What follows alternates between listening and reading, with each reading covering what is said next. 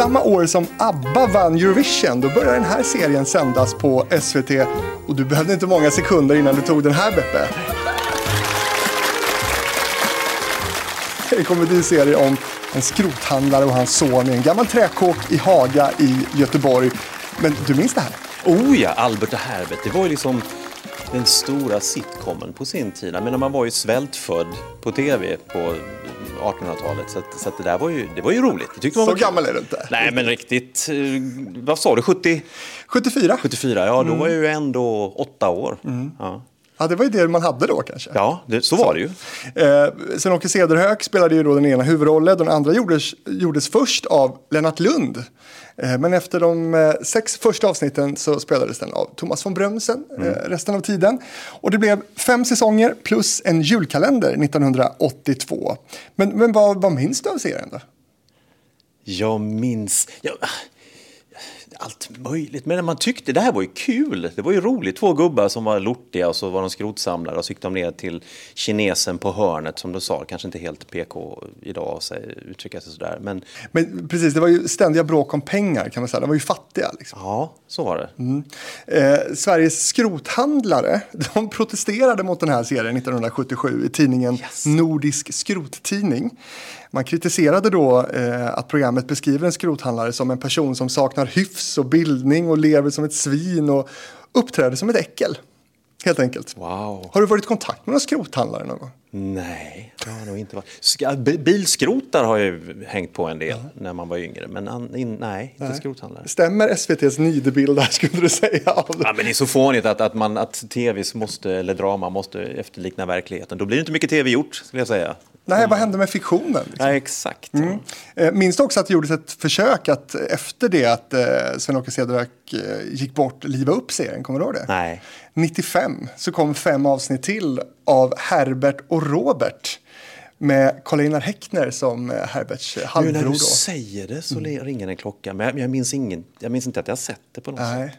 Nej, men svårt tänker jag ändå, nittiofem, att göra det här igen. Men jag tänker ändå, den här kritiken som kom då sjuttiofem eller vad det var du mm. sa, liksom, att jag tycker ändå någonstans att det fanns någon sorts ambition att begri- beskriva ett Sverige från förr någonstans. Så att inte det inte kanske var Sverige sjuttiofem eller Nej. sjuttiofyra utan sextiofem eller femtiofem. Så någon, Förmodligen. Någon form av botten tror jag ändå det fanns i detta. Men det var väl just att det var liksom Nordisk skrottidning som ja. framförde, framförde detta. Nordisk skrottidning, heter det så? Ja. Briljant namn. Underbart.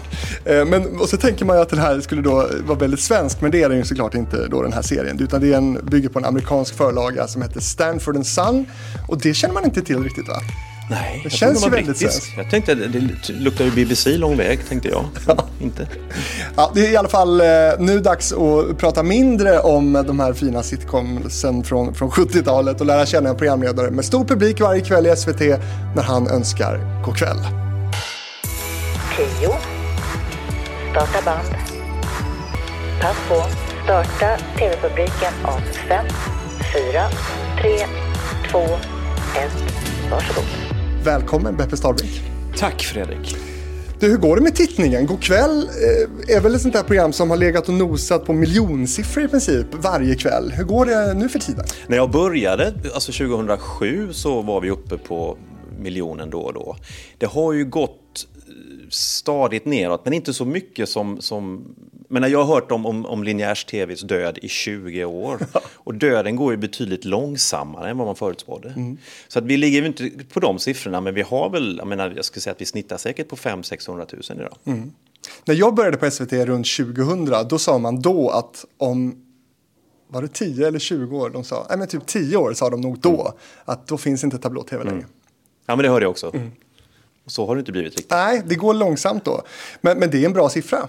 Det är en jättebra siffra, och jag tror speciellt att våran publik är ju så himla trogen någonstans. Sen ska man väl också komma ihåg att l- länge var det ju så att, att eh, när Go'kväll sändes så var ju konkurrensen är ju inte jättestor. Eller var i alla fall inte ja, jättestor. Vad gick det emot? Ja, jag minns inte ens vad det var. Jag menar, T V fyra har gjort x antal försök att göra någon sorts förkvällsprogram som vi har ju slagit på fingrarna hela tiden. Sen kan man ju säga det till, till man måste väl också säga att vi är ju ganska små på på streamingtjänsten. Vår publik är ju på, på linjära tvn. Vi är ju ganska små när det gäller play. Hur många av er tittare är den så, så kallade ökända baslinjen, så att säga? Det vill säga de som bara har på tvn, liksom, oavsett vad det liksom är på. Jag kan tänka mig att det är inte en, inte en liten del heller, att folk kommer hem. Just för, i och med att vi sänder den tiden. Nu, nu går vi lite senare, vi är ju liksom halv sju till kvart över sju. Men, men tidigare var, nej... Du, jag har haft fem veckors semester. Jag har till och med glömt bort våra sändningstider. Spelar roll. Jo, jag tror det är en hel del som har, har på som ett, någon sorts sällskap. Ja, men ni sänder kvart i sju till halv åtta, va? Tack. Är det inte så? Ja, det, nu när du säger det så minns jag det. Du, det låter bekant.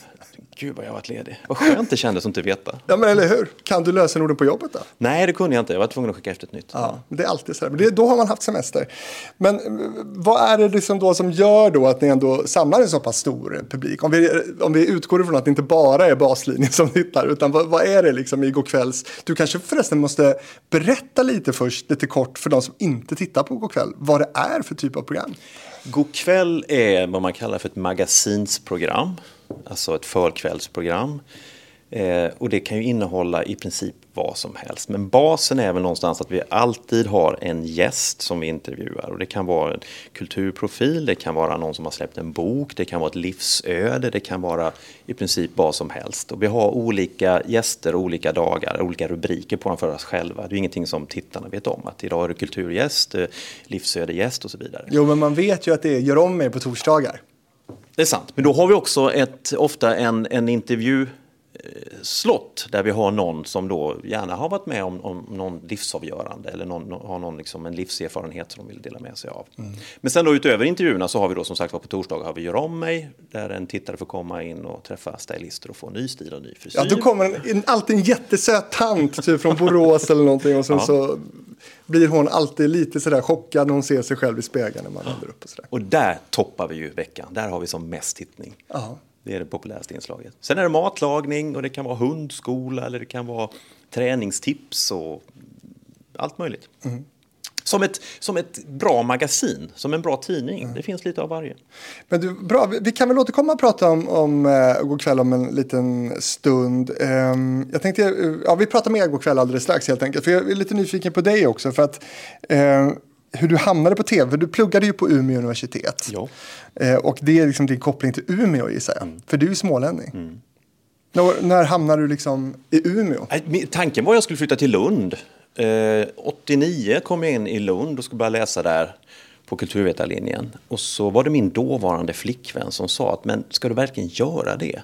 För på den tiden så bodde min brorsa i Lund och jag var nere lite nu och då, hälsade på honom, hängde med honom, du vet Lundakarnevalen och kul att vara i Lund i studentmiljöer. Så att jag blev lite av Jannes lillebror som kom ner lite nu och då. Och då sa hon klok som hon var, du kommer ju kanske fortsätta med det. Och få det som någon sorts identitet. Du blir Jannes lillebror. Gör något eget.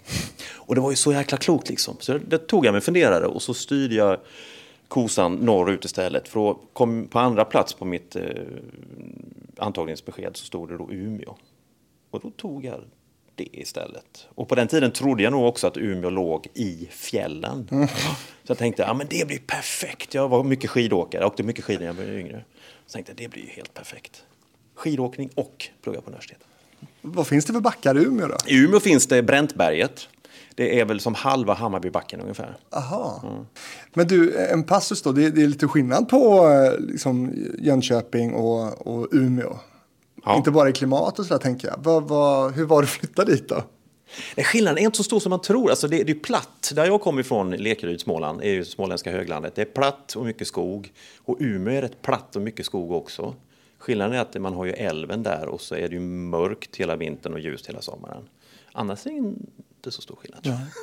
Och du är helt adopterad där nu så att säga. Ja. De har liksom, västerbottningarna har godkänt dig, godtagit dig som jag har ju bott där ambassadör. Nu, ja, men jag har ju bott där längre. Jag, alltså, jag flyttade från Jönköping när jag var tjugotre och så nu har jag bott i Umeå i trettiotre år. Så större delen av mitt liv har jag faktiskt bott i Umeå mm. nu.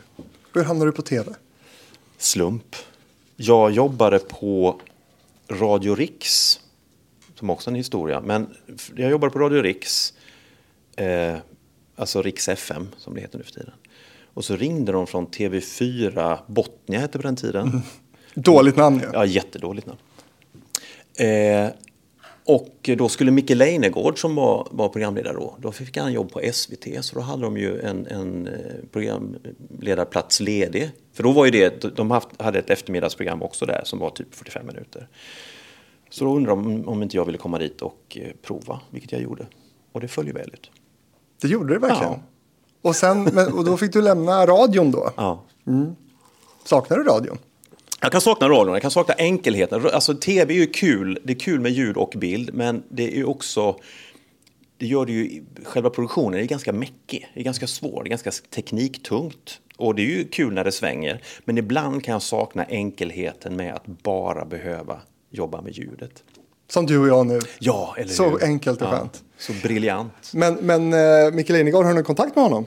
Vi träffas då då, absolut. Mm. Ja, vi har mycket gemensamma vänner, så det händer ju. Vi mm. stöter på varandra på gemensamma fester ibland. Har du hört hans avsnitt i T V-fabriken? Nej, det har jag inte gjort. Måste du nästan göra, för jag tror att han pratar lite om den här resan just från, från lokal-T V och till Stockholm. Och ja. Ja, jag blir ja, det var ju stort. Det, det pratades ju mycket om i, i Umeå när han fick. Liksom, Oj, Micke Lejnegård som är på, på lokal-T V ska liksom få jobba på riktiga T V nere i Stockholm. Det var stort. Liksom. Ja, är det fortfarande så? Finns det en sån kultur inom, inom T V-branschen skulle du säga? Hur då menar du? Ja, men att, att det, liksom, det är lite fint att bli plockad från lokala. Du har ju själv jobbat med lokala nyheter. Jo, men det tror jag nog, absolut. Finns det väl en status i det? Speciellt om man jobbar ute på, på om man jobbar i, i Sundsvall eller i Umeå eller Malmö. Eller Malmö vet jag inte. Malmö, Göteborg och Stockholm är ju de stora T V-husen. Umeå är ju också ett, ett av de fyra T V-husen. Men nu tror jag att... att det är prestige att få åka ner och jobba antingen i Stockholm, Göteborg eller Malmö. Att man får jobba i ett annat T V-hus. Jag vet inte om det är så här i Stockholm. Här kanske det är tvärtom, att man inte vill åka till ett annat T V-hus. Men när man sitter i Umeå så tycker man att det är lite fräckt att få jobba på en annan ort. Och nu så eh, sitter vi här i T V-huset i Stockholm och du ska göra precis det. Ja, jag ska jobba på kulturnyheterna den här mm. veckan. För det gör du, du hoppar in där. Ja, jag gör det då och då när de, när de får kris på programledarplatsen eller ibland som reporter också. Och det har jag gjort i nästan tjugo år till och från. Mm. Vad är roligt med det? Att göra något annat.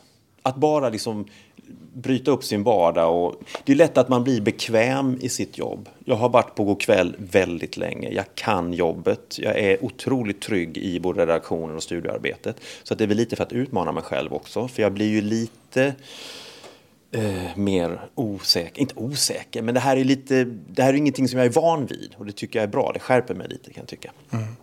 Sen kan jag väl säga att jobbet som sådant, det är kanske inte roligare. Det är roligare att jobba på Go'kväll. Men att göra något annat, jag tror det är nyttigt. För att Go'kväll är mer liksom, program längre? Oftare, längre. Eh, det är bredare på något sätt. Man får göra mer olika saker.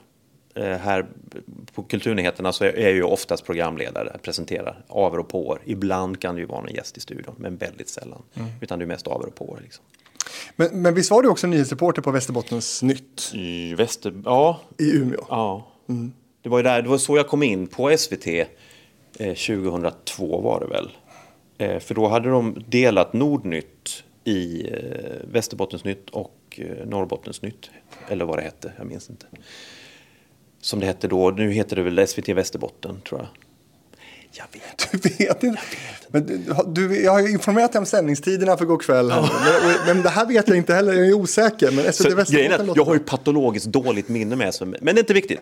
Jag i alla fall ringde till eh, Hasse som var redaktionschef på Västerbottens Nytt när jag jobbat på T V fyra några år och frågade att skulle ni inte behöva en ny programledare? Och det var ju inte så enkelt för de, de tittade nog på, på T V fyra för vi, hade, vi var väl lite lekfullare i vårt uttryck och också våra nyheter och så vidare. Så att de var väl inte helt eh, sålda på den direkt, men jag fick komma dit och testa i alla fall och ja... hamnade där till slut också. Tyckte de att du var för tramsig eller? Nej, de var rädda för det tror jag. Och jag vet att det pratades lite i huset. Men haha, nu har de på att dra in T V fyra här. Vad, vad, vad betyder det här? Och vad ska han göra? Och liksom, det fanns väl en tro att T V fyra, regional T V fyra som vi var då, skulle, skulle liksom, ja, men vara tramsig eller liksom lite studentikos och sådär. Så att de tankarna fanns nog absolut. Men det kan man väl konstatera idag då när det är tjugohundratjugotvå att, att så är det väl ju Så är det väl inte alls längre. Idag hoppar ju reportrar mellan ja. bolagen hur som helst. Mm. Nej, men det här var ju början på tjugohundratalet, så att det var ju länge sedan. Och jag ska säga att T V-huset i Umeå var ju ett helt annat T V-hus på den tiden. Det var ju, det är ju milsvid skillnad. Berätta. Från idag. Nej, men på den tiden, det, det, det var det var ju liksom det gamla S V T någonstans. De programmen som gjorde, gjordes på S V T när jag kom dit, det var ju liksom i princip Plus, och så gjorde de Eh, så var det väl högmässor eller Sången i din eller någonting de här. Sen var det ju regionala nyheter, kanske en och annan singel. Men det var det man gjorde i princip. Det var inget mer. Medan Luleå var ju större och Sundsvall var ju större. De gjorde mer program. Jag kommer ihåg speciellt, för jag gjorde en säsong på Plus där precis när jag började, jag tror tjugohundratre kanske, som reporter. Och då hade jag ett utvecklingssamtal med min chef då. Och så frågade han, ja men vad ser du dig själv i S V T om tio år? Och jag sa någonstans att ja, men jag kan tänka mig att göra det mesta. Jag, alltså jag skulle gärna kunna tänka mig att göra nöje, sa jag. Och han bara, det kommer aldrig hända. Vi kommer aldrig göra nöje i Umeå. Och det säger väl lite om hur man såg på T V-huset i Umeå då. Utan vi ska vara konsumentjournalistik eller kyrk-T V. Mm. Sen efter det hände det ju en jävla massa liksom. Men just då var det satt det i väggarna. Ganska stiff. Och idag är ju S V T Umeå en, en, en norrländsk tv-hubb får man väl säga. För det görs ju otroligt mycket mer verkligen. Tv där nu då. Ja. Bland annat Fråga doktorn och Go'kväll och mm. ja, vad är det mer? Oh, herregud, nu är vi där med mitt minne igen. Ja, men mycket natur-tv, ja. eh, mycket dokumentärer, mycket barn-tv. Mm. Eh, Nu får jag så otroligt mycket skälla mina kollegor. Nej då, du, du är säkert förlåten. Men, men, men, men vi gör mycket dig. T V i Umeå, verkligen. Ja. Jag kan rädda dig med att ta tillbaka då till, till Västerbottens Nytt där du var eh, programledare och reporter. Eh, men hur stort var då steget till att du skulle få göra då det här riksprogrammet Go'kväll? Så att det blir liksom mys, mysbeppe liksom i... Du ville In... jobba med underhållning, var ju ändå någon slags mål för dig. Ja, det tänkte jag nog. Innan det hade jag gjort ett filosofiprogram som hette Finns blott. Och redan där så tror jag också, det pratades i huset, akta dig nu så du inte hamnar i ett fack, var det många som sa. Att du blir en seriös, tråkig tomte som sitter och pratar om filosofifrågor liksom. Det var det. Eh, steget till... Och det programmet är ingen som minns. Nej, och det var ju inte så bra heller. Alltså vi hade ju stora ambitioner och jag tyckte vi hade en ganska bra approach. Sen så gjorde vi det inte så bra. Så att hade vi fått göra en säsong två så hade det blivit otroligt bra, tror jag. Mm. Men frågan var... Så steget... säger alla. Ja, såklart. Steget till Go'kväll var ju stort. Alltså, grejen var att jag började ju som reporter bara.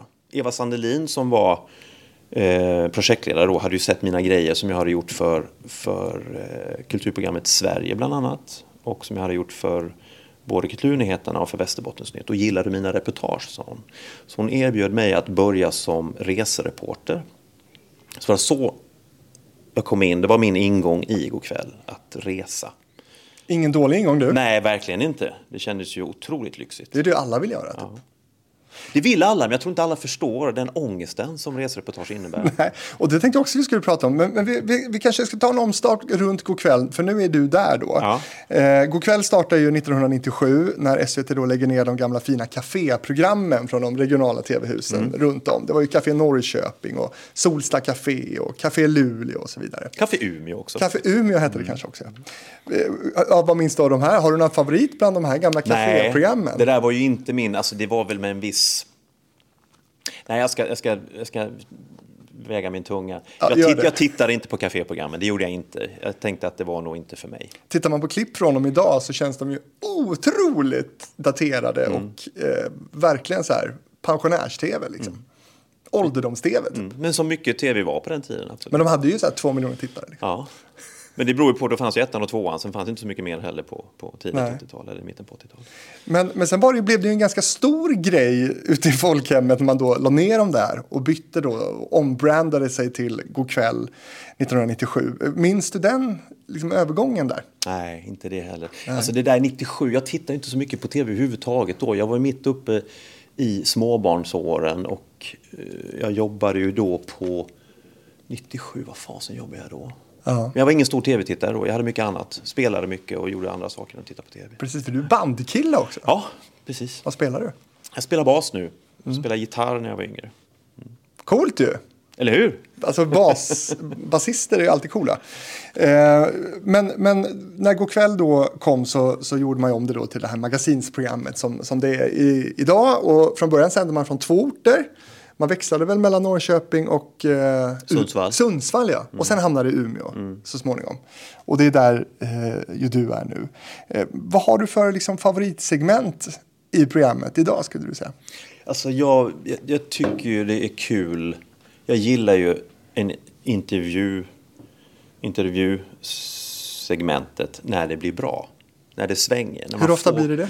Ja, det är inte jätteofta. Jag är nästan alltid missnöjd. Det är sällan jag känner att ja, men det här varit bra. Gud vad kul det var. Det här svängde. Liksom, det här... Vi hade ett bra samtal. Vi hamnade i bubblan. Det, liksom det, blev... det är sällan jag känner det. Men när det väl händer, då är man ju otroligt glad. Då, då, då är det nog då det som är min favoritsegment.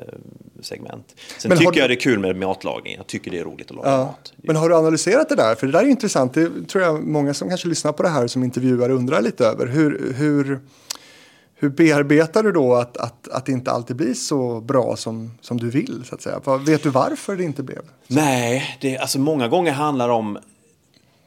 När det blir bra, det är när man känner att folk litar på en, att man får en personlig kontakt, att personen vill vara där och tycker det är intressant att bli intervjuad, tycker det, alltså har någonting att berätta och vill berätta om det. Men det är ju inte sällan vi har gäster som är ditskickade av ett förlag eller ett bolag eller vet, har skrivit en bok, en film eller någonting och betar av det och inte är så personlig utan kör sina standardsvar. Och det känner man ju fort. Liksom.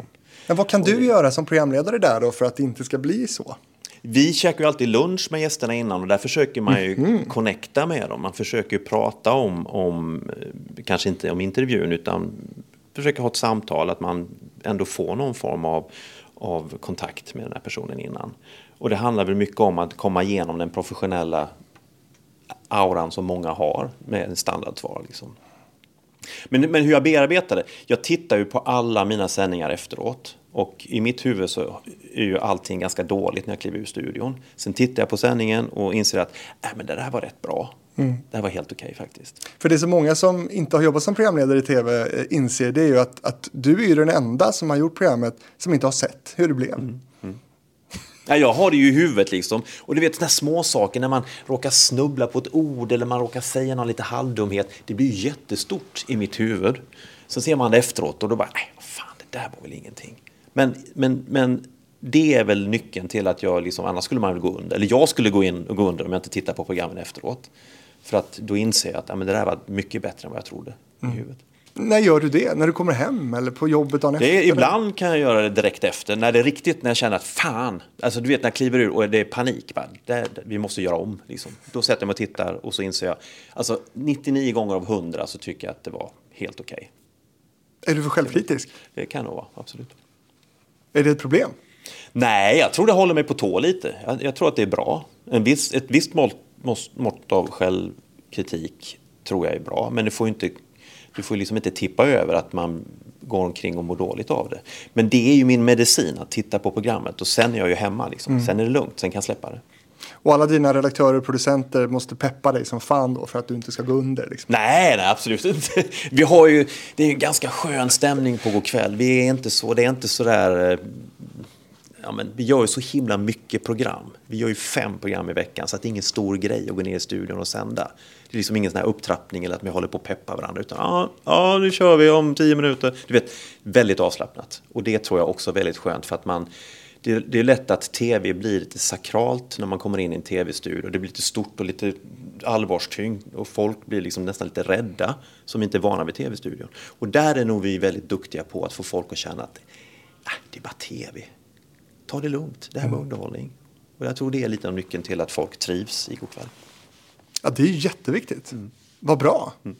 Att det inte blir det här högtravande. För det är ju jobbigt att titta på som tittare också. Mm. När både folk tycker att det är liksom lite för högt. Nej, det är inga problem rädda. Att göra allvarlig, allvarstyngd tv. Det, det blir det ju. Om man inte anstränger sig så är det precis det det blir. Okej, men eh, intervjuer och sen matlagningen då. Mm. Precis, för det lagas en jäkla massa mat. Det är liksom T V fyra-riskt av er på något sätt. Vi lagar ju mat två gånger i veckan. Onsdagar och det har varit på lördagar ibland och på fredagar ibland. Men det är... Och det är väl också, du vet, när man, har, när man gör fem program i veckan. Vad ska man göra med all tid? Man, ja. måste, ju, man måste hitta på segment som, som funkar över tid. Mm. Alltså vecka efter vecka efter vecka. Och mat är ju så tacksamt på något sätt. För att vi ska alla äta. Och det finns någon sorts trender i mat. Så det går, det går år efter år. Det funkar. Mm. Det är bra tv.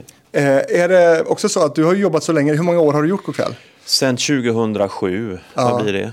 Så att, så att du, du kan sitta år. Där och, och liksom... Okej, okay, jaha, nu blir det bœuf bourguignon igen. Okay, ja. Lite så. Ja. Det, ja. det, det går runt liksom. Ja. Och så har ni er underbara kock Susanna ju. Ja. Och Nej, många. Jag tycker många är underbara, inte bara Susanna. Ja, men Susanna är ju bäst alltså. Underbar kvinna. Ja, vad trevligt. Väldigt tv-mässig. Ja. God. Ja. Ja, men hon, hon, jag vet inte vad det är, men hon, hon är ju ganska cool och lågmäld. Men hon, det är någonting som tilltalar många. Ja, det är absolut. Det. Och hon har ju fått egna program också nu. Ja, verkligen. De här lång, slow-tv-programmen som går ja. På helgerna. Och ja, hon och Klara har väl gjort en hel del. Ja. Underbar Klara. Jätteroligt. Eh, Okej, okay, men hundskolan då? Mm. Den var väl också en stor del av Go'kväll. Finns mm. den kvar eller? Mm. Nej, vi har pausat den. Den kommer och går lite. Vi, vi har väl bytt ut hundskolan mot att vi har en veterinär som kommer nu och pratar om lite alla möjliga djur. Men han har med sig hundar ibland. Men vi hade ju hundskola. Från början så var ju hundskolan alltid inspelad. Vi får hem till någon, eller Barbro som, som då var hundexperten, får hem till någon och hjälpte någon med ett hundproblem. Mm. En mycket burdus kvinna kan man säga. Ja, hon, hon hade en speciell hundpsykologi, absolut. Som var, byggd, byggde väl mycket på, på att hund är ett flockdjur och man ska visa hunden sin plats. Eh, och det, det där var ju omdiskuterat väldigt mycket. Så vi f- fick både ris och ros kring. Som vi får med alla segment såklart. Men, Men också väldigt tv-mässigt. Ja. Och sen så tror jag vi flyttade in. Sen slutade vi med hundskolan av någon anledning. Jag vet inte varför. Jag tror nog att det var oftast. Jag tror den började upprepa sig. Det var alltid samma problem. Det är ju alltid hus eller matte som är problemet. Att ja. De inte är tillräckligt tydliga. Eller att de är lite för dåliga på mm. att ha pli på hunden. Och det var ju liksom. Det gick ju igen i varenda inslag. Så att jag tror att vi lyfte in det i studion sen och försökte sen lyfta in andra problem. Att vi styrde problematiken istället. Idag ska det handla om hundars tänder. Idag ska det handla om när man får en valp och så vidare. Så mm. att jag tror, och sen så tror jag det fasades ut mer eller mer. Nu med alla coronahundar borde ni verkligen tagit upp det. Ja, verkligen. Men det kommer ju nog att göra, absolut. Men du, vi var inne på att prata om det här med resor eh, som är också en del av, av det ni gör mm. Go'kväll. Ni åker ut och, och, och reser. Eh, vad har du fått göra för, för roliga reportageresor? Oj, jag har gjort så fruktansvärt mycket reportage åt Go'kväll eh, som resereporter. Jag har gjort det i femton år och så åker man kanske två, tre gånger om året. Så att det är ju sjuka mängder. Berätta, hur ser en sån resa ut? Liksom? Eh, jag är ju, jag, man får ju liksom, det är ju ett samtal med redaktör, nej förlåt, med producenten. Vad man ska åka själv. Jag vill ju alltid åka till Hawaii eller Australien. Ja, det får jag aldrig. Utan det blir någon sorts... Ja, men vi har inte varit där på länge. Eller, det blir nu, till Skottland. Nu är det trendigt att åka på, till Skottland kanske. eller, eller nu ska vi åka tåg. Eller, så att man, det är alltid en diskussion med, med redaktionsledningen. Vad, vad, vad, som, vad man vill göra liksom. Men sen så är det ju upp till mig. Jag gör all research själv. Eh, har väl vissa idéer. Om jag får själv välja resmål, ibland så får man ju sig tilldelat att men vi borde göra någonting i vasken och så får man liksom researcha det. Så bokar jag en fotograf och sen så är det bara att åka iväg och försöka hämta hem. Och det spricker ju alltid. All research när man är resereporter, resereporter spricker alltid. Mm-hmm. Ja, men det, det är svårt. Man, man pratar med människor som inte riktigt förstår tv. Eller de, de har inte riktigt förstått att man... Jo, vi vill se när ni, när ni trampar druvorna. Vi vill inte bara se tunnan. Och så kommer man dit och... Nej, men vi trampade druvorna igår. För vi tänkte att vi skulle ha det... Var förberett. Ja, men för, för att det skulle vara förberett när ni kommer. Och vi bara... Nej, men vi, det är ju precis det vi vill göra. Det är den vanligaste grejen. Att folk tror att man bara ska filma stillbilder i princip. Och det är ju det man vill åt. Man vill ju åt när det händer någonting. Och det är det svåra. Eller atmosfär, fånga atmosfär. Du vet, man kan sitta i en, i en liten hamn i någon fiskeby när man är på semester. Och det är den mest fantastiska stunden i livet. Det går inte att fånga på tv knappt. Alltså, det blir inte bra tv heller. Utan det är just de grejerna. Så resereport, resereportagen för mig har varit oerhört mycket förknippat med prestationsångest. Och, och det här... Man har ju ingenting. Du har ingen... naturlig historia. Du har inget driv, du har ingen framåtrörelse, utan du ska skapa allting själv. Mm. Och det är sjukt svårt. Det är det svåraste jag har gjort som reporter. Har du tänkt på att det är det enda ja, det är väl det enda resereportageutrymmet som finns i svensk tv idag också. Det görs och det, inget nej, och det förvånar mig, för jag har pitchat flera reseprogram men har fått svar att reseprogrammen har inte så mycket tittning alltså. Mina packat och klart och hemmavärst, nej vad heter det? När och fjärran. När och fjärran, tack. De har inte så hög tittning som man tror. För, och det kan jag förvånas över, att folk reser jättemycket och älskar att resa. Resereportage, reseprogram borde ju vara högaktuellt, men har lite svårt, har jag förstått. Men ni kanske har hittat en form för det då i ett magasinprogram som Go'kväll, att, att få det att funka då? Ja, och så lagom längd, så här sju och en halv. Alla reportage är nästan sju och trettio. Det är kanske lagom. Ja. Men då, hur går det till rent, till rent praktiskt då? För då måste du lyftas ur schemarullen mm. i ditt programledarrull liksom för att göra det här. Ja, då bestäms då ska du ha vikarie. Det. Ja. Nej, inte vikarie, men då får ju de andra programledarna kliva in och köra lite mer pass. Och sen mm. så när de andra åker ut, då får jag ju kliva in och köra lite mer pass. Men så är det ju, man planerar. Alltså, oftast åker vi en... en vecka precis innan semestern och så kanske någon vecka direkt efter semestern och så helst någon resa kring alltså på vinterhalvåret. Mm. Unnar du dig att stanna kvar då liksom i Skottland på det här destilleriet ni besöker? Eller så här, jag gjorde det i början av första åren. Då, då gjorde jag det och så kom ju Helena och barnen och, och mötte upp och sådär. Men nu är det länge sedan jag gjorde det faktiskt. Mm. Det blir ju mycket ett jobb och att resa och jobba är ju... Själva resandet blir ju lite förstört av jobbet. Så att det är, jag vill nästan bara göra, åka iväg, göra mitt jobb, åka tillbaka hem. Sen kan jag återvända som turist. Mm.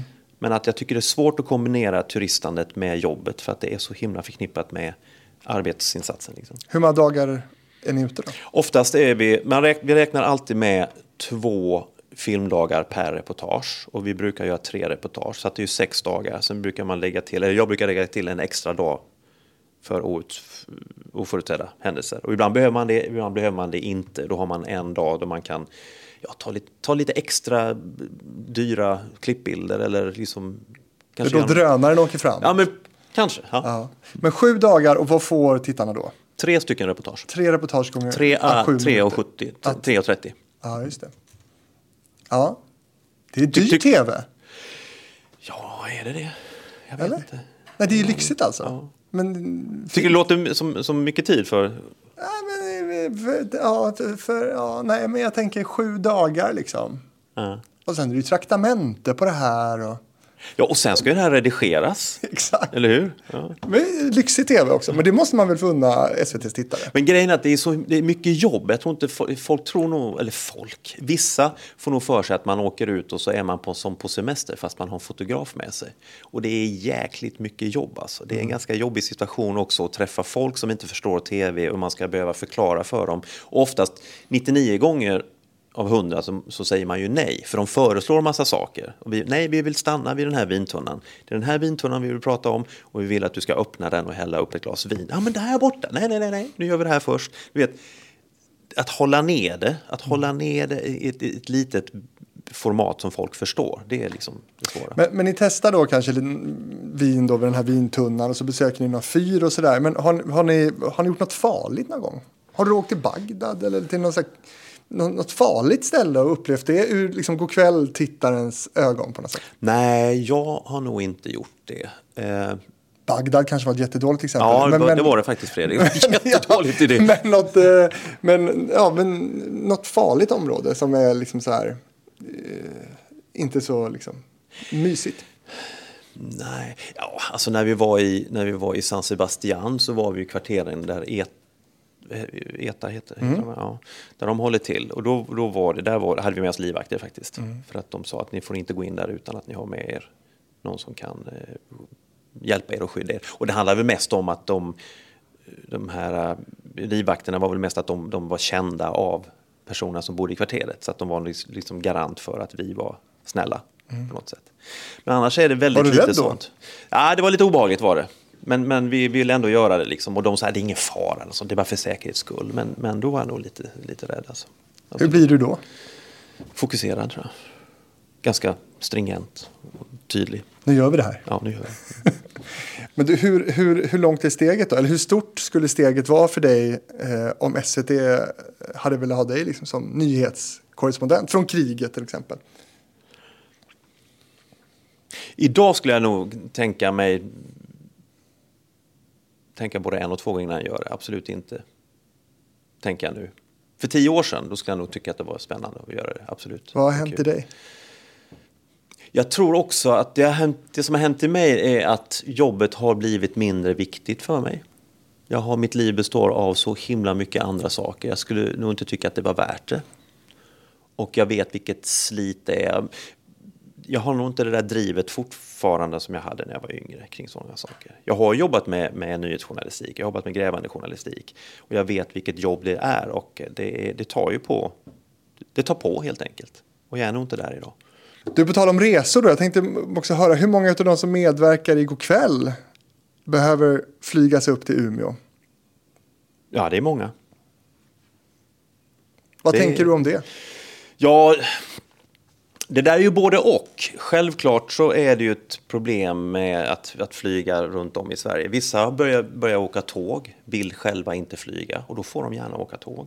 Under pandemin så har vi ju eh, haft folk från närområdet. För att vi ska kunna fortsätta sända så kunde vi inte flyga hit eller inte ens åka tåg hit med människor. Utan då sa vi att de som kan åka bil hit inom, jag vet inte hur många timmar vi sa, är välkomna. Men så hade vi ju såklart då eh, avstånd och mask och hela den grejen liksom. Mm. Men det där är ju, det där är ju tvegat tvär, därför att det är klart att vi, vårt uppdrag är ju att spegla hela landet, att ha, ha gäster från hela landet. Problemet här i Stockholm är väl att man har bara gäster från Stockholm. Här flygs det ju väldigt lite, eller hur? Det är ju bra för miljön, men ur ett tittarperspektiv så blir det väldigt Stockholmsfixerat. Mm. Och vårt uppdrag är ju någonstans ändå att ta in gäster från, från hela, hela Sverige. Men är det inte så att de flesta gästerna flyger från Stockholm till Umeå? Ja, de kommer ju till Stockholm från Sölvesborg eller från Ludvika, absolut, mm. via Stockholm. Ja, just det. Mm. Men, men har det där varit någonting som man diskuterar, varför man just har ett program som Go'kväll som har väldigt många gäster då från kanske södra delen av Sverige, just i den norra delen av Sverige? Alltså... Det där är ju över min, above my pay grade så att ja. säga. Men det är klart att man har funderat kring det. Men, men återigen, vi har i ett avlångt land, och varför ska all Riks-T V göras i de stora städerna? Varför ska inte Riks-T V göras i Umeå också? Med någon sorts, jag säger inte att vi har, att vi har någon sorts speciell norrländsk syn på saker och ting, men det är klart att det finns väl ett värde i att vi gör det uppe i Umeå, det tror jag. Ja, ja, hur viktigt är det att den här typen av program görs i norra Sverige? Jag vet inte om det är jätteviktigt. Vi har fått det uppdraget och vi gör det. Sen har inte jag funderat mycket på... Du går in som en soldat och gör det du ska. Ja, men lite, lite har jag liksom... Det är klart, för, för då, då kan vi diskutera Sverigebilden. Man kan väl säga så här också att när man ska, när man ska visa Sveriges olika delar så får Norrland ofta representera det som man fördomsfullt tycker är Norrland.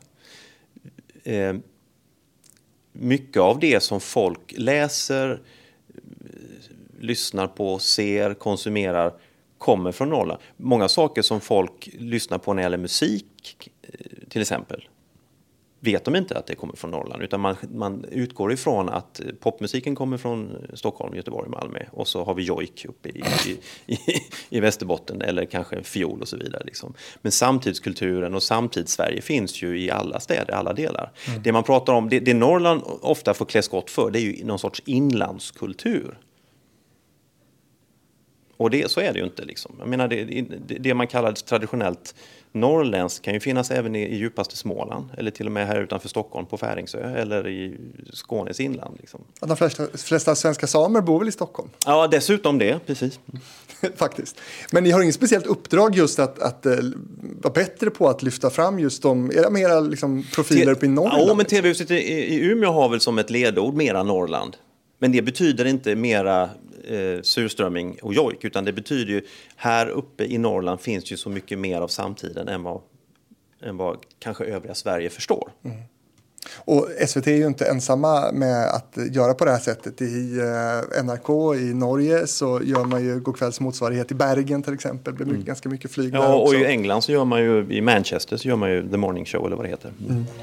I Hitfabriken. Han ger mig väldigt bra tips och sådär. Ibland får jag hålla tillbaka honom. Du vet inte vad som gäller nu liksom. T V-fabrikens sommarserie är på Södermalm i Stockholm och nu ska det handla om Christer Sandelin. Jag tycker det är faktiskt en av de finaste låtarna jag, jag har hört av alla låtar jag har hört i mitt liv. För första gången någonsin berättar Christer Sandelins son Isak om sin relation till sin pappas musik. Det skrivs inte bara bra om kändisar i tidningar och sådär, så att ibland är det ganska jobbigt om det kommer ut något dåligt. Isak jobbar själv som musiker och berättar nu om det okända succésamarbetet ihop med pappa. Och vi har släppt ungefär tvåtusenfemhundra låtar och över två miljarder streams på Spotify bara. Lyssna på Min pappa Christer Sandelin. Avsnittet finns ute nu på Spotify och andra poddplattformar. T V-fabriken med Fredrik Rahlstrand.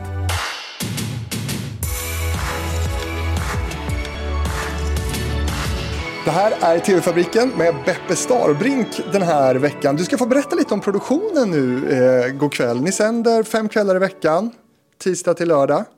fyrtiofem minuter program. Hur stor är redaktionen?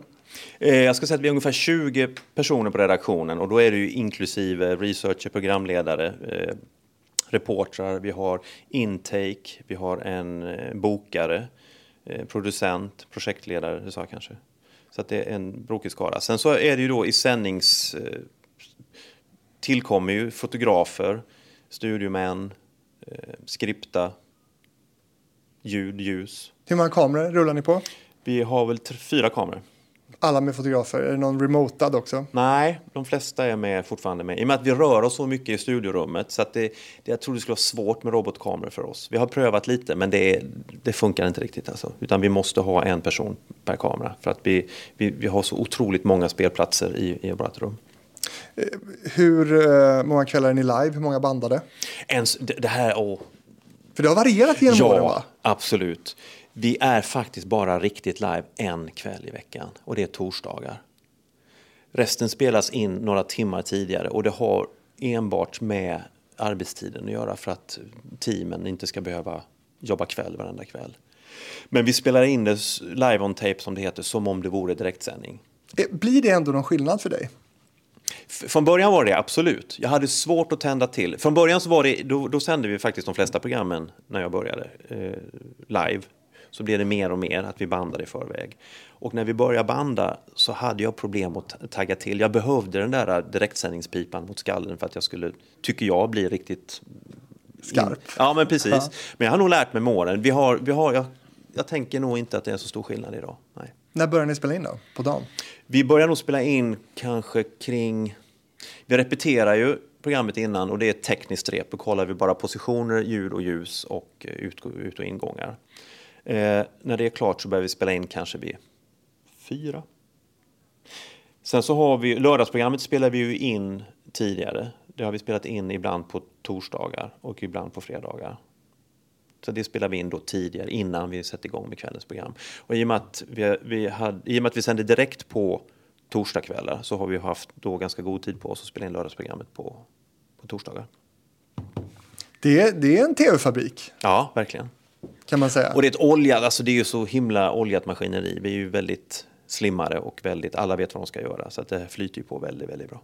Och hur många kvällar per vecka sänder du? Eller det är ju inte kvällar då, men hur många dagar är du inne och, och sänder? Det är så himla olika. Ibland är det två, ibland är det tre, ibland är det en och ibland är det ingen. Då redigerar jag eller planerar eller läser. Eller då är du i Skottland. Du är i Skottland och dricker whisky, exakt. Nej, men det, det, det är ett rullande schema och det finns ingen kontinuitet i det, utan det är väldigt olika. Nej. Men hur är det för dig som programledare då? Vad, vad är det, hade du kunnat köra en hel vecka själv? Eller vad, är det så här tre program, liksom, det man pallar liksom? Eller? Från början gjorde vi det. Alltså när jag började på Go'kväll, då var det ju jag, Anja Kontor och Jocke Fågel och Ragnar Dahlberg. Då körde vi en vecka var. Och det är klart att det funkar, men efter en sån vecka så är man ju rätt slut. Men då behöver man bara sända en vecka på en månad typ då, eller? Ja, ja, och det sände man. Ja, precis. Sen gick det ju tre veckor då man gjorde annat. Mm. Men på den tiden ska sägas också, då var det ju betydligt mer bandstarter. Alltså mycket mer var inspelat då. Idag har vi ju få bandstarter jämfört med då. Idag har vi extremt mycket studio, vilket vi inte hade på den tiden. För att, menar bara en budget har, har skurits i genom åren liksom. Och det är, har blivit billigare för oss att ha eh, studio än att ha, gå, åka ut och göra hundskolan till exempel. Mm, mm. Så det har blivit en, en del av vår vardag att vi måste hitta sätt att få, få fem program i veckan för den här budgeten. Och då är det att ta tillbaka vissa saker i studion. Men... Har det blivit sämre? Nej, jag ska inte säga. Det är roligare. Det är mycket roligare idag. När, när det är så mycket i studion. Jag kommer ihåg i början när det var så här. För då, då, då pratade vi om att ja, men efter intervjun då ska du gå till och göra en intervju till. Nej, men det går inte. Du vet, efter en intervju då måste man ha en bandstart så man får vila några minuter. Det finns ju inte på kartan idag. Vi går ju från matlagning till en intervju. Tillbaka till matlagning och sen är det någon annan gäst. Liksom. Mm. Och jag tycker det är kul. Det är ju roligt. Det är ju liksom action hela tiden. Men, du, men har det liksom mellan då de här, har det knorrats då när det liksom har gjorts de här förändringarna eller har det ändå varit en god anpassningsförmåga skulle du säga? Ja, vi knorrats ibland men, men på något sätt så har vi ett öppet samtal alltid haft så att vi har väl testat, testat oss fram. Det är ju också grejen att vi, vi all vår, inte all men det mesta av våran programutveckling sker ju inför tittarna. Vi ändrar på saker. Det är inte så att vi hinner testa allting innan vi kör utan vi kör och så får, får det liksom utvecklas under säsongen. Och ibland blir det inte riktigt bra och ibland blir det riktigt bra. Så det är olika. Det är något exempel på när det har blivit riktigt bra. Eh, matlagningen tycker jag. Mm. Vad har ju... hänt med den då? Nej, men den var ju bandad från början också. Då hade vi Maud Onnemark bland annat som, som stod i något kök någonstans. Och så åkte vi dit med två eller tre kameror och så lagades det mat och sen klipptes det. Ja, och sen så ja, men, ska vi inte pröva att göra det i studion och då började ju bildproducenterna fick ju mardrömmar på nätterna och bildproducenta, eller bildproducera matlagning live, det är ju jättesvårt så det började vi med ganska snart efter att jag kom in på Go'kväll tjugohundraåtta tror jag och det var ju lite kajko från början men det har blivit bra med åren tycker jag verkligen. Mm. Något som har blivit riktigt dåligt då som ni inte har gått vidare med? Ja men det här med dansen var inte så ah, bra. Vad var det då? Ja, men vi hade folk som fick komma till studion och lära sig att dansa. Aha. Det var inte så bra. Det var ju trevligt, det var ju roligt liksom. Och de här, vi hade David och Malin Watson som är helt fantastiska. Alltså grymt energi. De gjorde ett kanonjobb. De slet ju som djur. Men tv-mässigt var det inte. Alltså för tittarnas del, nej. Det är inte så att man ställer sig det, upp hemma och nej, testar. Det svängde liksom. Inte li- riktigt. Vi hittar inget bra sätt att göra det här på tyck, tyckte vi nog. Mm. Det slutade med, det slutade med en, en dansfinal då, där de dansade med de här paret som det oftast var som kom in. Och det var, nej, det var inte så bra tv. Det bästa var ju David och Malin när de liksom skulle då coacha de här personerna. Som var ju, det var ju stor humor många gånger. Mm. För de är ju så himla duktiga och så kom det folk med träben liksom då. Och de är så perfekta också med sina kläder och ja, kroppar. Ja, ja. Och de vet ja. Hur man svänger höfterna. Liksom. Ja. Nej, så ing- det är ingen skugga på dem utan det var väl, var väl formatet att vi hittade inte ett bra sätt att göra bra tv av detta. Helt enkelt. Gör om mig, det är ju som du säger ett liksom då guldformat eh, på torsdagarna som, som alltid har hög tittning. Hur har ni jobbat med, med det genom åren för att förvalta då eh, ert guldkorn? Ja, vi byter, vi har ju...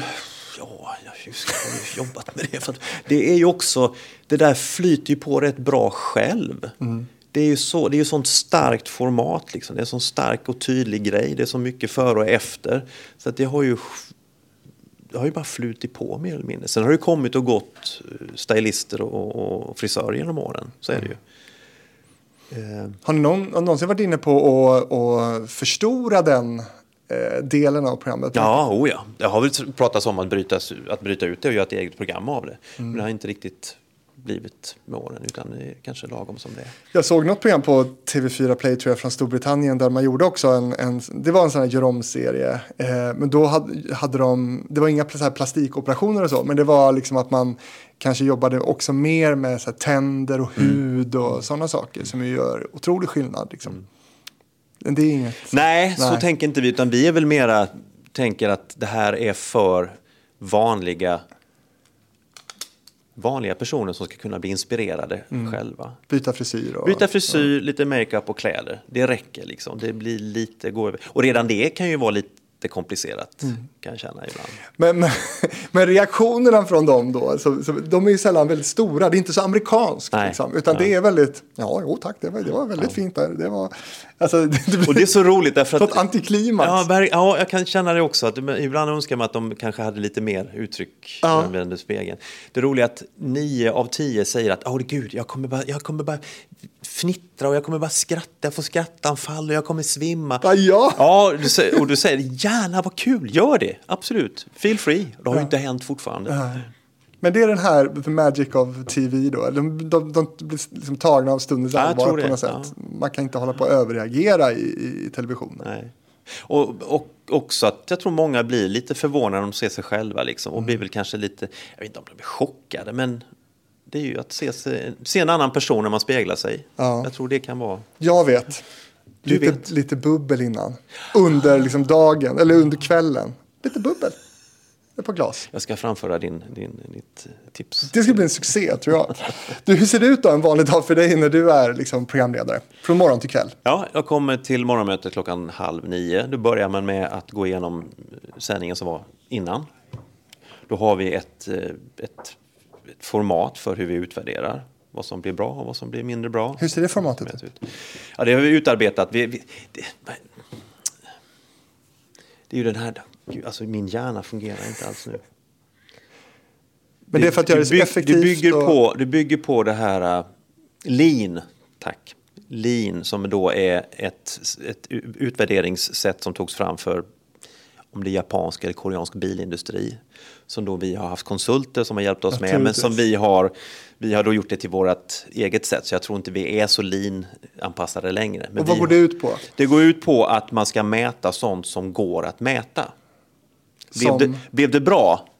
Det, är ju, det går inte att mäta, det vet vi inte. Utan vi, vi definierar saker som vi tror är bra. I en intervju till exempel, vi tycker det är väldigt bra när en intervju har saker, att den som blir intervjuad har med sig någonting och visar någonting som, som, som betyder någonting. Ett, ett, ett exempel. Det är en sån sak vi identifierar. Det, det, det är någonting som gör intervjun bättre. Då mäter vi det dagen efter. Hade vi en sak? Hade han med sig en hatt? Mm-hmm. En, en biljett eller någonting? Ja, bra. Då får du en grön prick där. För att vi tror att det gör att intervjun blir bättre. Eller när det är matlagningen, eh, hade kocken ett tips, ett kökstips, ett eh, du vet, ja, men hushållstips. Mm. Det är rätt att mäta, ja eller nej. Mm. Då kan vi mäta det också. Ah, inga känslor, inga så här. Nej, men det, fan, det, det, man kände att det här flög. Ja, men det kan vi säga också, självklart. Men det är någonting, för, för det driver programmet framåt, så utvecklar vi programmet. Att vi försöker identifiera saker som gör det, som gör det bättre. Varför blev det här så bra? Jo, det är just för att han hade med sig den här, den här snäckan som betydde så mycket för honom. Och då vet vi det. Saker är bra intervjuer till exempel. Mm, mm. Tips är bra när, när kockarna lagar mat. Och då, då kan det vara sådana små saker som vi vet att... Och då, har, då mäter vi det under en period. Sen kan vi byta med ett... vad vi mäter till något mm. annat. Men sen klart att vi diskuterar också att ja, men det här var inte så bra, eller det här var ju väldigt bra. Så hur högt i tak är det på Go'kvälls eh, utvärderingsmöten? Kan man mm. säga liksom, alltså den där bilden ni tog här, på, alltså det, så kan vi inte göra. Alltså, hur, hur högt i tak har ni? Liksom? Det är väl semi-högt, ska jag säga. Mm. Det, det är klart att det är lätt att... F- det, man, man är nog väldigt, lite försiktig med kritik, så är det nog. Mm. Absolut. Man försöker väl vara istället boosta det som blev bra. Mm. Men sen så klart att man kan säga att jag saknade den frågan. Eller att jag tycker där var du kanske lite på. Eller den där bilden förstår jag inte riktigt. Den var ju kanske lite väl. Men, men det är ju ingen... Eh, det, är en, det är en ganska lugn och snäll eh, mm. utvärdering. Som Lean-konsulterna vill ha det. Ja, sen då, efter mötet. Ja, efter mötet. Sen så sätter man sig vid sin, sin desk. Då sitter jag eh, på en, en, ett skrivbord, och till höger om mig så har jag redaktören. Och sen så mitt emot mig så har jag skriptan, och tvärs över så sitter bildproducenten. Och då handlar det väldigt mycket om att titta igenom de inslagen som är. Titta på påor och aver och putsa och fila på dem. Sen har man ju en intervju, och då har jag förhoppningsvis läst reket dagen innan, alltså researchen dagen innan. Är det en bok, en film, så har jag sett det dagen innan kanske. Sen ska man då göra ett frågebatteri Då brukar jag göra det själv och sen så går jag igenom det tillsammans med redaktören. Eh, och sen är det ju möten då nere i studion. Då har, då har man då ett produktionsmöte först, vad som ska hända med studioteamet. Vad är klockan då? Då är klockan, vad kan det vara? elva. Innan lunch liksom? Ja. Eh, kocken brukar vara möte med i studion klockan tio. För att veta vad kocken ska göra och hur bildproduktionen kommer att se ut. Ska du flambera idag? Ja, typ, precis. Alltså igen? Ja, just det. Gjorde vi för två år sedan. Ja. Sen är det lunch, då äter man ju lunch med gästerna. Då sitter man och pratar med dem en stund och, och ja, men, försöker skapa en skön stämning. Med... Men det där är väl inte, det är väl inte så många programledare som får käka lunch med sina gäster innan man går in i studion. Det är ju jättelyxigt. Ja, ja, och det är väl investerad tid tror jag. Mm. För att det, dels är det bra att, lära, att man får känna varandra på pulsen. Jag tror det är bra för många som är ovana vid att vara med i tv att få ja, men, bli lite lugnare. Mm. Och folk som man kanske... är lite orolig för hur de ska leverera, så kan man också kanske då försöka förbereda dem lite på det. Var äter ni? Vi har en medverkande foyer. Mm. Vi har en loge helt enkelt. Mm. Eller loge, det är en medverkande foyer och där finns det loger, så alla som är med i Go'kväll får ju en egen loge. Och sen så finns det som ett loungehäng. Och förr i tiden hade vi en studiovärdinna som lagade mat och som tog emot gästerna och visade dem upp till... Men hon har försvunnit och så nu caterar vi mat istället. Hon har försvunnit, det lät ju ganska dramatiskt. Nej men du vet, det är ekonomi i allting. Ja, du menar så. Mm. Så nu, nu levereras det mat till Go'kväll. Det är god mat. Istället. Ja, bra mat. Mm. Men det, då är det liksom inte tv-kocken som, som åker på den. Nej, tv-kocken sitter ju med många gånger och käkar ah, tillsammans ja, ja. med gästen. Just det. Ja. ja, men sen är det lunch, lunchen efter det. Sen så brukar det, sminket dra igång. Då kommer sminköserna och tar gästerna. Nu, nu får ni komma och sminka sig. Då går jag upp och så har vi ett sändningsmöte. Ja, men vänta här nu. När får du smink? Ja, jag vill sminka mig så sent som möjligt. Ja. Så jag sminkar mig... Vi kommer till det. Ja, det gör vi. Mm. Efter lunchen då går jag upp och sätter mig på redaktionen igen och tittar igenom så att allting stämmer. Stämmer av med redaktören. Och sen har vi ett sändningsmöte med bildproducent. Då, går, då, går, då har liksom saker fallit på plats. För det här ändras ju under dagen såklart. Och nu är klockan kanske, vad kan det vara, två, tre. Då går vi igenom det. Vi går ner i studion och så... testar vi programmet, alltså repeterar vi. Och, men det är ju som, sagt, som jag sa tidigare, det är ju bara tekniskt. Alltså vi, kamerapositioner, hur flyttar vi oss, eh, hur låter ljudet, vad händer, vilka reportage ska vi köra och så vidare. Sen är det paus i kanske en kvart, tjugo minuter. Då går jag och sminkar mig. Eller ja, då, då får jag mitt smink. Och sen går ni in och bandar programmet och sen är ni klara då eh, framåt eh, fyra, fem. Ja. Då. Mm. Och vad händer för dig då? Då går jag upp och sminkar av mig och åker hem. Mm. Om det är onsdagar, då är det ju kocken. Då blir det lite matlagningsfest i studion. Vad innebär det? Ja, att man sitter kvar efter, efter det, vi har sagt hej då. Och så går ju vignetten och så är det en stor bild och så tack och hej och så blir det svart. Och så mm. nu är sändningen över, alla applåderar. Och så pustar alla ut och så börjar kocken att servera hela teamet mat. Gott ju. Jättegott och jättetrevligt. Uh-huh. Och där kan alltså vissa gäster som har varit med i programmet då tycker det är väldigt trevligt att sitta kvar. Och då blommar de ut. Ja, typ. Faktiskt. Nej, men alltså. Jo. För då har de, ja, men då har de varit med i sändningen och de har känt att det är inte farligt och att det är en ganska skön stämning. Nu får man mat också och här. För det var häftigt. Nu kommer jag in på ett stickspår här. Men, men vi hade ju Anne Vigeus eh, hos oss när hon var programchef i, i, på S V T. Hon var uppe och hälsade på och ville vara med under en Go'kväll-dag. Och efteråt så sa hon att repetitionen, det programmet vill jag se. Mm. Och när, ni, när vignetten har gått, när programmet är slut, mm. det programmet vill jag också se.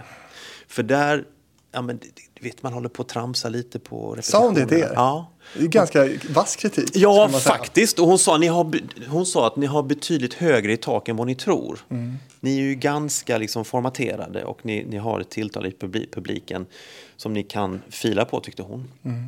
Så hon, hon, hon efterlyste mer lekfullhet mm. i, i programmet. Hon hade inte gått den här Lean. Nej. det, det var inte hennes grej. Men tog ni till er av det då? Ja, det gjorde vi, absolut. Och, och det blev bättre? Ja, det tycker jag. Att vi, vi släppte väl in lite mer. Att vi blev lite mer avslappnade. Mm. Att det inte, det är inte så himla...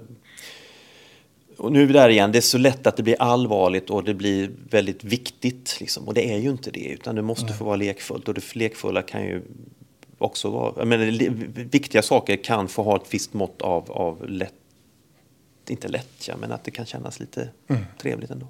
Sen så måste jag säga att eh, ja, ni har gjort det här, det är ett gäng som har gjort det här programmet för länge och man känner igen, man har en relation till er utan. Eh, och där tänker jag att eh, någonting som jag var väldigt bra tyckte jag, det var ju Ingers eh, när hon blev sjuk. Mm. Hon försvann ju mm. eh, ett tag, hon var ju ganska illa däran, ja, hon, man var, hon var ju nära att dö ett par gånger där. Och sen så kunde hon vara med som gäst i programmet mm. och prata om det här eh, jättestarkt och bra. Och sen också hur hon var med och skolades in tillbaka mm. liksom mer eller mindre i bild mm. eh, i programmet. Och, för att nu då köra för full maskin som, som, som ingenting har hänt. Mm. Eh, snyggt, personligt, mycket bra. Ja, och det var, det var som en självklarhet, för vi förstod ju att det är klart att det här kommer plockas upp av, av andra kanaler eller andra tidningar och, och radio och så vidare. Att, och det är bara dumheter att vi inte själva skulle intervjua Inge kring det här. Att vi, det är klart att hon måste förberätta. Jag menar, återigen, vi, jag tror vi programledare också är väldigt mycket kompisar med våra tittare, så att det är klart de undrar. Och då är det lika bra att vi gör det. Mm. Du, den stora utmaningen för dig här. Du, du sitter där med den femtioelfte tantan som ska göras om och få ny stil. Mm. Och du har ätit all mat och, och, och så här. Vad, hur hittar du liksom motivationen för att göra till igår kväll? Liksom? Det där kommer ju... Det är så kul. Alltså studiearbetet är ju så pass roligt. Jag gillar ju det. Det är ju, det är ju liksom det roligaste under dagen. Det är när man, får, man går ner i studion och sändningen börjar. Så att det kommer lite automatiskt faktiskt att man, att man får den här kicken av att vara i studion. Så det blir oftast roligt att bara vara där. Men har Men, du alltid kul på jobbet? Ja, faktiskt. Gud vad du ljuger. Nej, men det är ju... Det är klart att jag hade ju en dipp kanske kring tjugoelva tjugotolv. Och då funderade jag alldeles på att byta karriär. Alltså, eller byta program. Jag gjorde till och med ett, ett försök. Jag jobbade då på kulturnyheterna den hösten. Hela hösten. För jag tänkte att jag ville göra något annat. Men det det fick med sig... Det var att jag lärde mig uppskatta mitt jobb på Go'kväll mycket mer. Där fick jag en nytändning någonstans. Jag hade gått och jobbat från tjugohundrasju till tjugotolv. Och tyckte att... Men finns det inte något annat att göra liksom? Och så gjorde jag det en höst och insåg att jag har ju världens bästa jobb. Det går ju inte att konkurrera med det här liksom. Så där fick jag en... Inte så bra betyg åt kulturnyheterna. Nej, jag, jag, jag älskar att vara på kulturnyheterna. Men, men ska man vara riktigt ärlig, alltså det är klart att jag har ju sånt fruktansvärt roligt jobb. Mm. Sen så, sen så tycker jag ju om att utmana mig själv och göra andra saker också. Men ska man se det över tiden liksom? Mm. Herregud, jag får åka världen runt och, och, och se platser. Och jag får träffa jättespännande människor på jobbet och äta mat. Och, ja, men du hör ju. Ja, absolut. Det låter ju helt fantastiskt. Men man kan ändå ha liksom varit trött på sitt jobb. Men ja, den här, det var jag ju. Men, ja. men jag hittade ju tillbaka. Men och, du var ändå så pass att du ville bort liksom, ja, egentligen. Yes. Mm. Men hittade tillbaka. Mm. Och kärleken... är evig nu för Go'kväll. Ja, ja. Eller? Det där har man ju också börjat tänka. Jag är ju femtiosex år nu och jag har nio år kvar till pension. Så det är klart att tanken har ju slagit mig. Ska jag vara här nu i nio år till? Eller ja. Vad händer?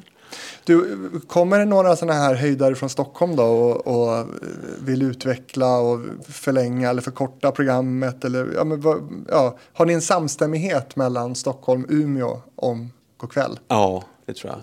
Vi känner, vi känner väl att Stockholm är väldigt nöjda med det vi gör. Och det är bara att titta på våra tittarsiffror år efter år. Mm. Fem kvällar i veckan. Alltså vi levererar. Vi, ja, vi gör ju det.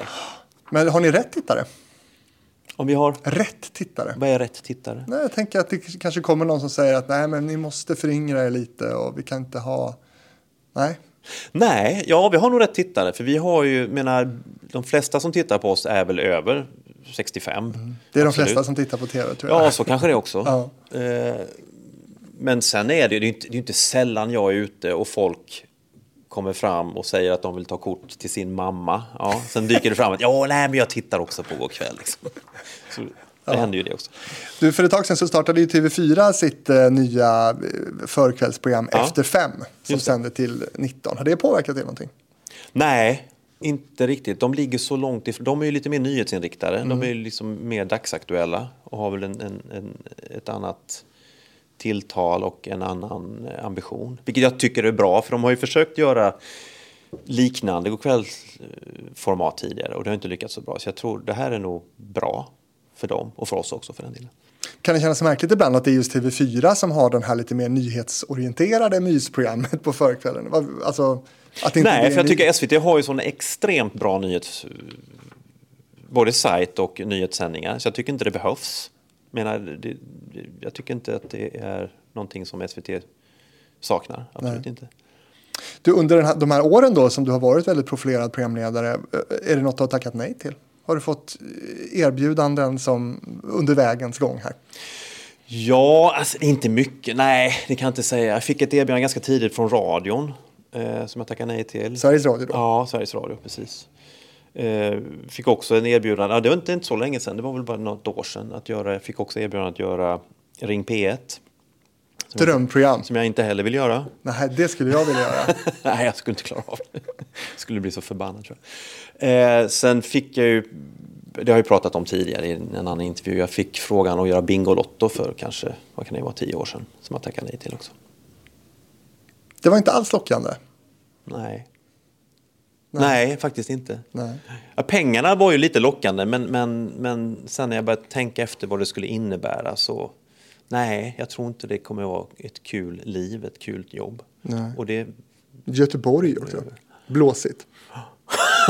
Det är ju van vid. Vad lockar de med för pengar? De lockade med en stor påse pengar som jag fick fakturera varje, varje månad. Mm. Mycket pengar, jättemycket pengar. Och då skulle jag vara tvungen att bilda bolag också. Mm. Och jag är lite av en ekonomisk fegis, så att jag... Nej. Var det dubbla, trippla S V T-lönen? Nej, det räcker inte. Jaha. Hur många gånger S V T-lönen pratar vi om? Ja, det var säkert sex gånger S V T-lönen. Ja. Men där funderar du en och annan natt. Ja, grejen var att jag tänkte först... Så här är det. Storyn är att de ringde först. De ringde inte mig först, utan de ringde först till Sverker Olofsson. Och han sa ju direkt nej. Sen så pratade han om det på, på fikat någon gång. Och så sa han att jag ångrar mig att jag sa nej så fort. Jag skulle vilja veta vad det handlar om för pengar, sa han. Och... Eh, Så gick det ett par veckor. Jag var i Grekland och filmade med, med min kollega Dennis. Och så blev jag uppringd av produktionsbolaget som gör Bingolotto. Och så frågade de. Och då tänkte jag samma sak där. Att nej, det vill jag inte göra. Men då, då, då ringde Sverkers eh, ord i mina öron. Så jag sa, ja men ja, jag är i Grekland nu. Vi kanske kan höras lite senare. Och så pratade vi några gånger sen när jag kom hem. Och så fick de presentera då sitt förslag. Och då hickade man ju till. Och då tog jag mig en allvarlig funderare. Men vänta nu, är det så mycket pengar? Då kanske man ändå kanske skulle fundera på det. Men jag landade i att nej, jag vill inte göra det. Starkt ju. Ja, jag vet inte. Ja. Du stod emot. Kanske lite fegt också. Jag är nog lite, ja, men som, som jag sa, jag är nog en liten ekonomisk fegis. Det kändes jag, ja, men lite obehagligt att starta bolag och du vet, fakturera. Och så vet man ju inte hur länge man skulle få vara kvar där. Det kanske blir en säsong eller två och sen så är man ute i... kylan, hör jag på säga, men då, då står man där med ett bolag och ingen anställning och så ska man göra någonting. Mm. Marie Serneholt var väl en eller två säsonger bara? Eller? Ja, men precis. Så att, ja, jag vet. Det känns, det är ingenting jag ångrar i alla fall. Men det, är, det var klart det är trevligt att bli tillfrågad. Absolut. Kul att höra om. Och kul att höra om ditt liv i T V, Beppe. Tackar. Nu har vi pratat mer än en timme om det. Hur var det här för dig? Har, vi, har det redan gått en timme? Ja! Jag tycker precis att vi har kommit igång. Oh, herregud, jag känns som jag sagt så himla mycket dumma saker. Vad hade Anne Vigeus sagt? Hon hade velat att vi fortsatte. Och ja, ja, slappna av, Beppe. Berätta om, berätta om när det gått helvete. Eller dra, ja, det vet jag. Ja, men det känns bra. Ja, det känns bra. Absolut. Är det någonting som jag borde fråga till någon som inte har gjort nu? Inget som jag kan komma på på rak arm. Nej. Nej. Då har jag inte missat något stort i alla fall. Du som lyssnar på det här, du får hemskt gärna komma med idéer, uppslag och ris och ros till fabrikspost at gmail dot com. Och så får du gärna hänga med också på T V-fabrikens Instagram och Facebook där jag delar med mig av en hel del material också. Beppe Starvik, tack så jättemycket för att du var med. Tack för att jag fick komma och vara med. Tack för det. Vad bra! Nej, ah, jag vet inte. Om vi går ner i svart